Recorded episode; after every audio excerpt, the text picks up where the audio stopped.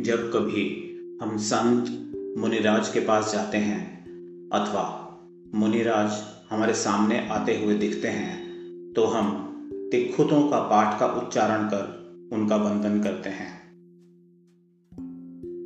तिखुतों के उच्चारण के साथ किया गया विधि पूर्वक भाव वंदन अत्यंत प्रभावशाली हो जाता है। गुरु वंदन का पाठ तिक्कुतो आयाहिणं पयाहिणं करेमि वन्दामि नमन्सामि सक्करेमि सम्मानेमि। कल्याणं मङ्गलं देवयं चेयं पर्जुवासामि मत्थयेन वन्दामि। तिक्खुतो आयाहिणं पयाहिणं करेमि वन्दामि नमन्सामि सत्करेमि सम्मानेमि। कल्याणं मङ्गलं देवयं चेयं पज्जुवासामि मत्थयेन वन्दामि। तिक्खुतो आयाहिणं पयाहिणं करेमि वन्दामि नमन्सामि सक्करेमि सम्मानेमि। कल्याणं देवयं, चेयं पज्जुवासामि मत्थयेन वन्दामि। अर्थात, भगवान दाहिनी ओर से प्रारंभ करके पुनः दाहिनी ओर तक मैं आपकी तीन बार प्रदक्षिणा करता हूँ। आपको मैं वंदना करता हूँ, नमस्कार करता हूँ, आपका सत्कार करता हूँ, सम्मान करता हूँ। आप कल्याण रूप हैं, मंगल रूप हैं, देव स्वरूप हैं, चैत्य स्वरूप यानी ज्ञान स्वरूप हैं। मैं आपको मस्तिष्क झुकाकर आपके चरण कमलों में मन, वचन और काया से सेवा भक्ति अर्थात पर्युपासना एवं वंदना करता हूँ। गुरु वंदन हेतु अभिव्यक्ति के लिए तिखुतों के पाठ में विनय के सूचक चार शब्द हैं। नमन सामी का मतलब मैं शरीर से झुकता हूँ।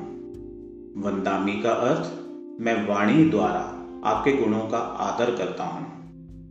मन से गुरु के प्रति सबका रेमी अहोभाव का सूचक है। तो सम्मानेमी का मतलब गुरु को देख मेरी प्राथमिकता आपके समीप आकर दर्शन करने की है। इस प्रकार सही भावपूर्वक वंदन करने से मन, वचन और काया तीनों का तालमेल हो जाता है।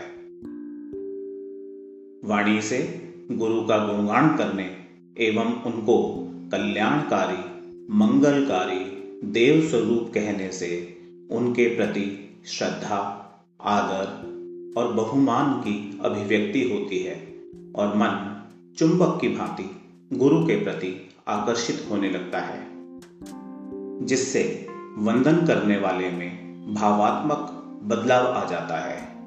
इसके साथ ही उसमें रेकी और प्राणिक हीलिंग के सिद्धांत अनुसार गुरु की ऊर्जा आशीर्वाद की तरंगों का प्रवाह होने लगता है। फलतः व्यक्ति की अशुभ लेशियाएँ शुभ में परिवर्तित होने लगती हैं। आभा मंडल शुद्ध होने लगता है।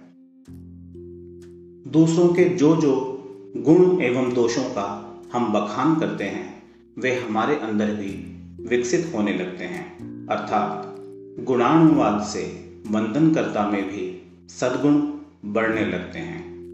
परिणाम स्वरूप वंदनकर्ता भय, तनाव, दुख एवं नकारात्मक सोच आदि भावों से मुक्त होने लगता है एवं उसमें अभय, संतोष, प्रसन्नता और उत्साह का प्रादुर्भाव होने लगता है। आत्मा कर्मों के आवरण से मुक्त एवं हल्की होने लगती है। हल्की वस्तु ऊपर उठती है। अतः सही विधि द्वारा गुरु वंदन के पाठ से, भावों द्वारा गुरु वंदन से नीच गोत्र का बंध नहीं होता।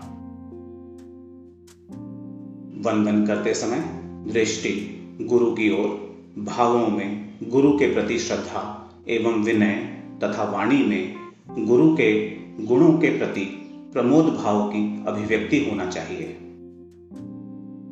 वंदन बिना किसी स्वार्थ एवं कामना के अहो भाव पूर्वक होना चाहिए। अन्यथा, वह मात्र द्रव्य वंदन ही होगा, जिससे अपेक्षित लाभ नहीं मिलेगा। चिंतन पूर्वक समझकर की गई धार्मिक क्रियाओं से लाभ बहुत बढ़ जाता है। तिखुतों के पाठ में उच्चारित प्रत्येक शब्द के रहस्य का चिंतन करते हुए यदि शारीरिक क्रिया करें तो वह क्रिया कभी भार स्वरूप नहीं लगती। रोग भी दुख, तनाव, भय और अशांति का प्रमुख कारण है। गुरु वंदन से कषाय मंद होते हैं, प्रमाद दूर होता है और संयमित जीवन जीने की प्रेरणा मिलती है। फलतः अच्छा स्वास्थ्य प्राप्त होता है और रोगों से मुक्ति मिलती है।